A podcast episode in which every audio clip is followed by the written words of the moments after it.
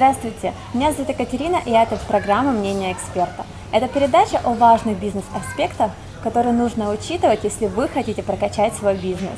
Сегодня у нас в гостях Мария. Здравствуйте, Мария. Здравствуйте, Катя. Расскажите, чем вы занимаетесь и как давно? А, уже одиннадцатый год э, я работаю в сфере управления персоналом. Моя зона ответственности – это подбор персонала разных э, категорий, разных специализаций, э, дальнейшая адаптация сотрудников, мотивация, обучение, оценка персонала. Расскажите, какими характеристиками должен обладать идеальный рекрутер? Ну, мы сейчас говорим о личностных, либо Да. же профессиональных. О личностных? О личностных. Ну, к- конечно же, э, хороший HR, э, хороший рекрутер должен обладать э, терпением, умением задавать вопросы, э, правильные вопросы задавать и правильно эти вопросы задавать. Э, Должен уметь слушать оппонента, с которым он проводит собеседование, наблюдать. Ну, такие основные качества. Сколько должно длиться идеальное собеседование? Скажем так, в зависимости от того, а, на какую позицию мы собеседуем а, специалиста, собеседование может длиться от 30 минут до часа, но не более часа.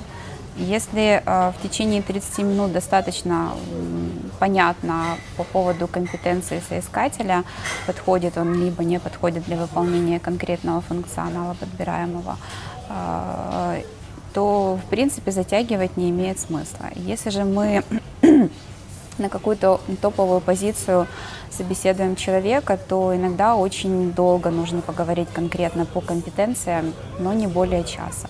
Как правило, пяти минут достаточно для того, чтобы представить себя, представить компанию, рассказать, как будет проходить, в каком режиме собеседование. Максимум 40-50 минут – это уже основная часть диалога с э, соискателем. И как заключение 6-7 минут. Стоит ли разработать специальные вопросы с подвохом для того, чтобы проводить интервью? Я не рекомендую этого делать, поскольку это еще больше может запутать как э, рекрутера и запутать соискателя, потому что он не будет понимать, что, собственно говоря, от него хотят.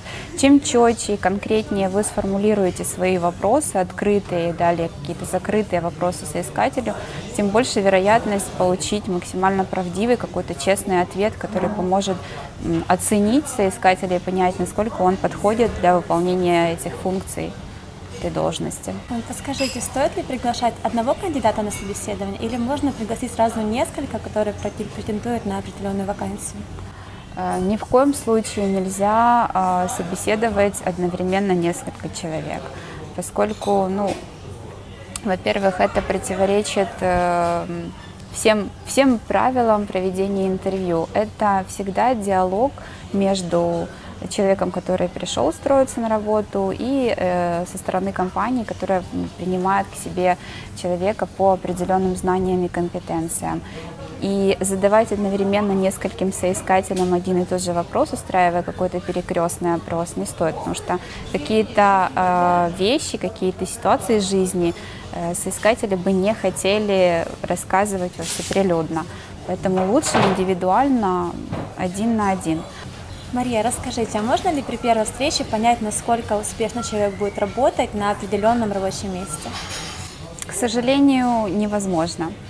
Объясню почему. А, При первом собеседовании, да и при любом собеседовании, любой кандидат стремится, старается показать свои самые лучшие качества, которые на самом деле могут быть м, другими по факту. То есть мы себя хотим как-то с лучшей стороны позиционировать всегда, то есть абсолютно любого человека это касается. Поэтому как будет человек работать на первом интервью, даже на втором и на третьем, невозможно понять, определить это, насколько он э, подойдет вообще компания, насколько он вольется в коллектив, насколько он будет результативным. Можно определить уровень компетенции, провести интервью по компетенциям, понять, насколько он профессионально пригоден для выполнения тех или иных задач. Но будет ли он результативен, покажет только испытательный срок. На это он и есть, этот испытательный срок в любой организации. Скажите, а что делать, если человек нравится вам как личность, но его профессиональные умения недостаточно сильны? Стоит ли брать такого человека на работу?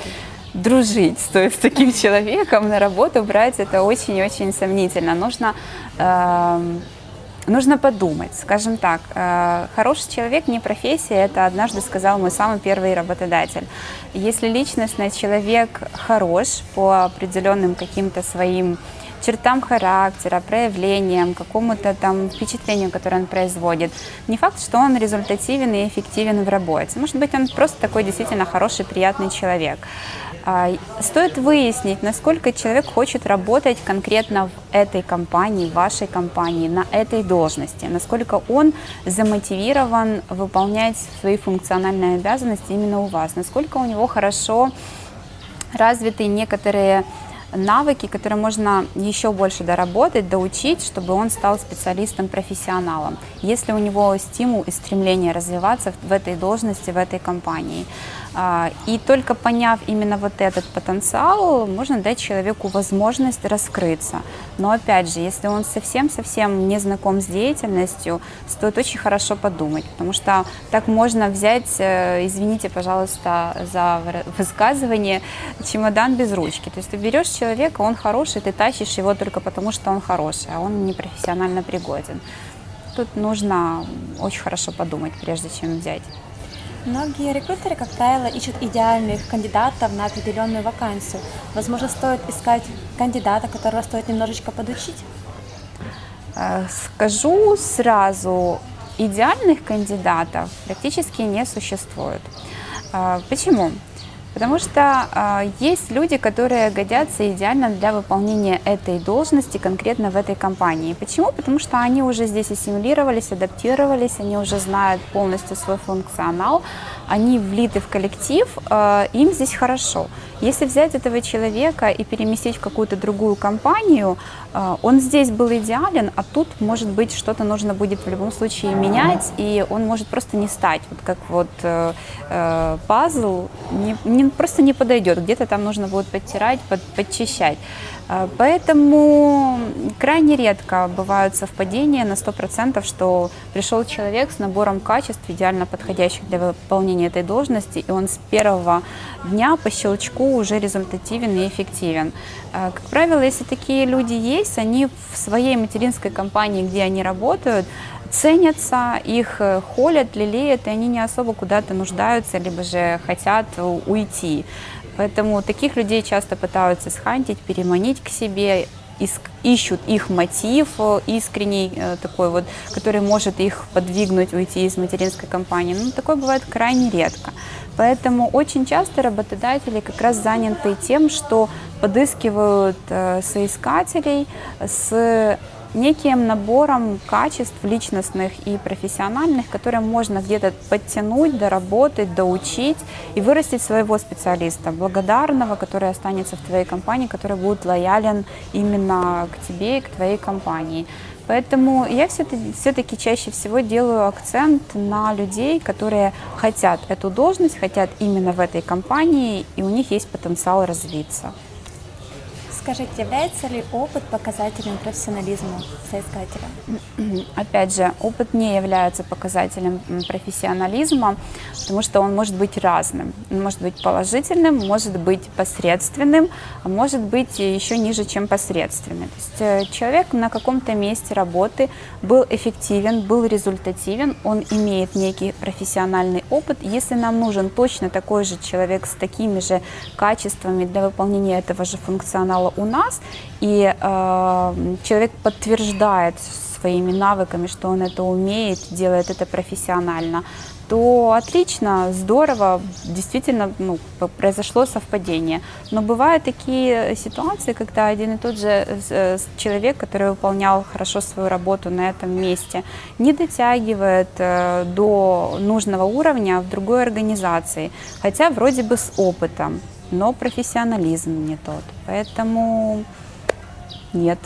Стоит ли практиковать общение по телефону перед личной встречей с соискателем?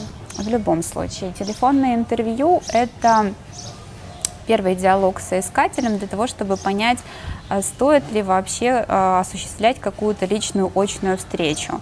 На, а, во время, вернее, телефонного интервью рекрутер выясняет э, по прописанным компетенциям определенные качества, которые могли бы заинтересовать работодателя, ну, который приглашает на работу данного человека, ну, соискателя.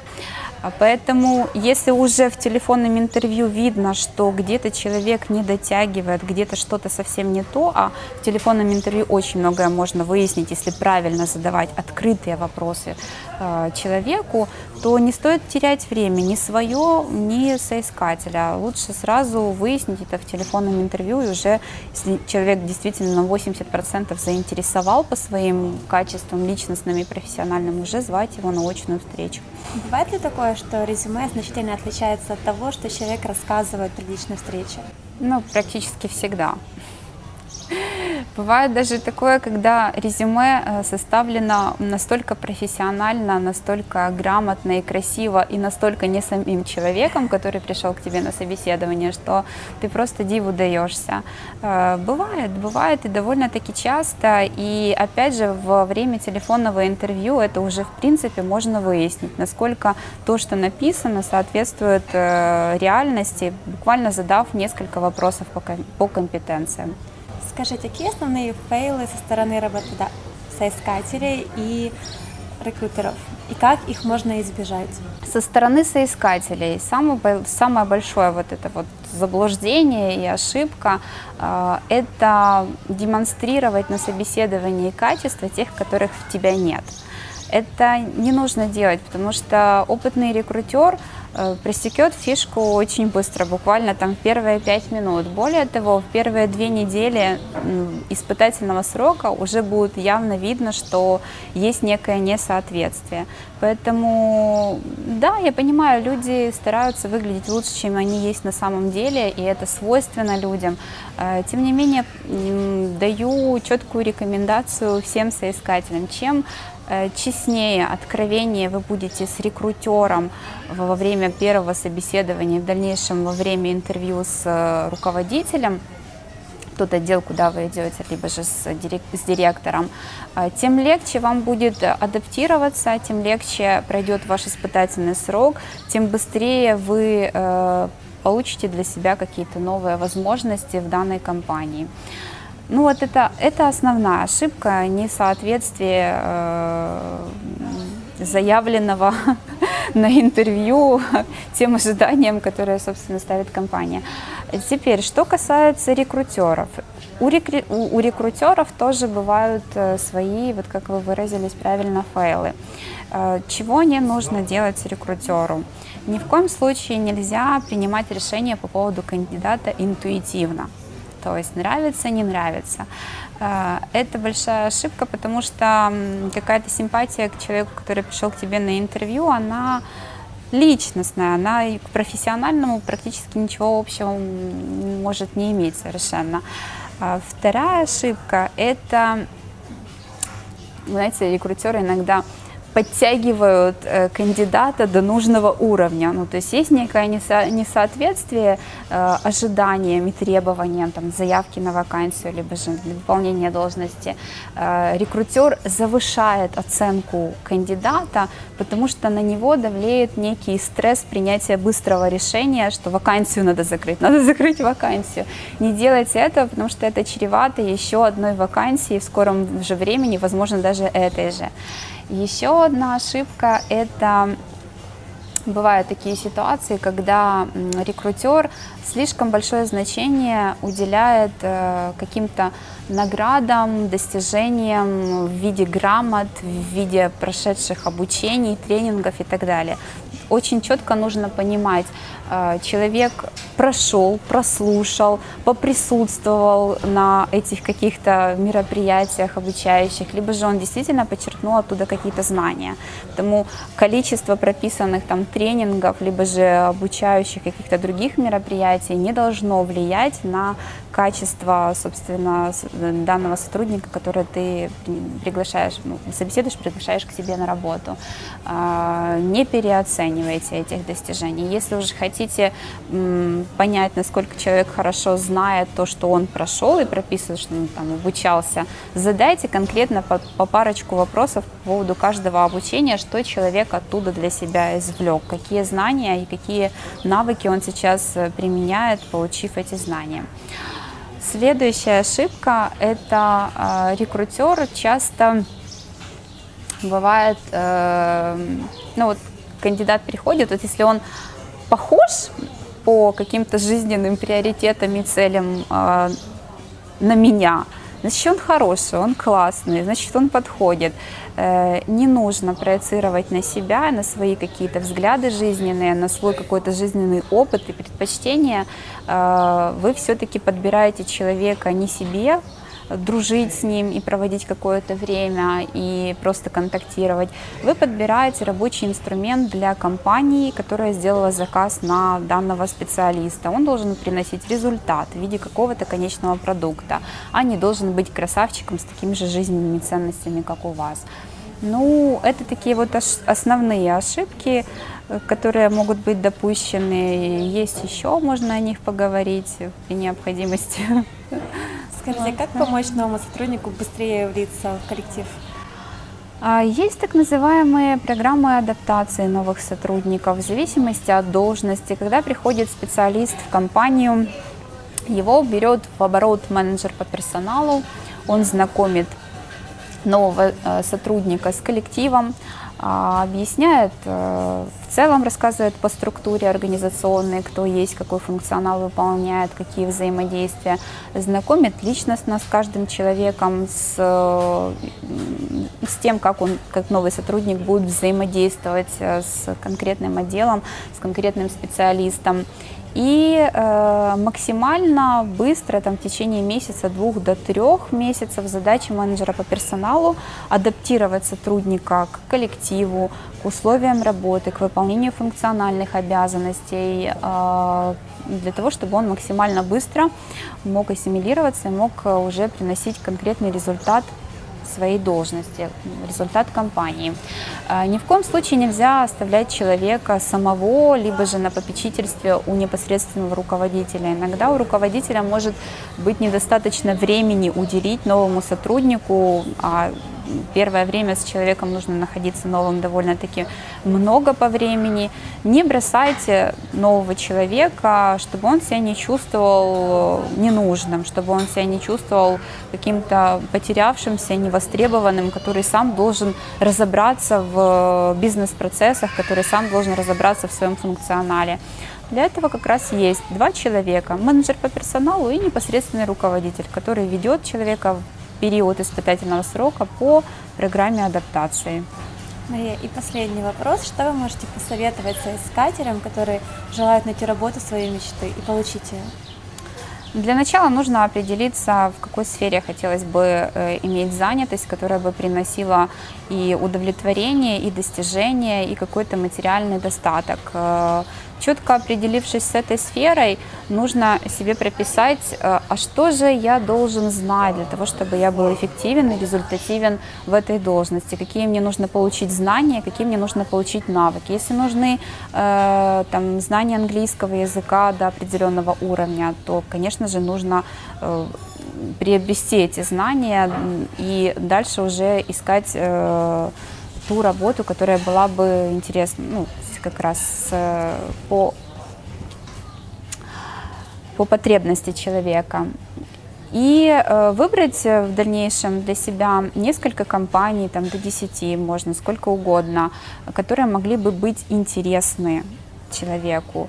Э, и контактировать с HR этих компаний. Даже если там на текущий момент нет вакансии, не бояться отправлять адрес на свое резюме, либо же в телефонном обращении, либо же письмом э, о себе рассказать менеджеру по персоналу, дабы остаться в каком-то кадровом резерве, иметь возможность, э, когда откроется вакансия, которая интересна человеку, попасть на интервью сначала в телефонном режиме, потом на личное интервью, и уже дальше все в ваших руках, как говорится, насколько выгодно сможете себя презентовать, продать работодателю, настолько быстро вы получите, э, скажем так, работу своей мечты. Но для того, чтобы ее получить, нужно, конечно же, подготовиться, нужно обладать теми знаниями и навыками, э, которые требуют выполнения этой должности.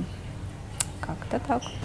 Мария, спасибо вам большое за интервью. Если у вас есть вопросы к нашей гости, оставляйте их внизу под этим видео. Хотим поблагодарить ресторан «Веранда» за предоставленную возможность провести здесь интервью. Если вам понравилось видео, ставьте лайки и подписывайтесь на наш канал.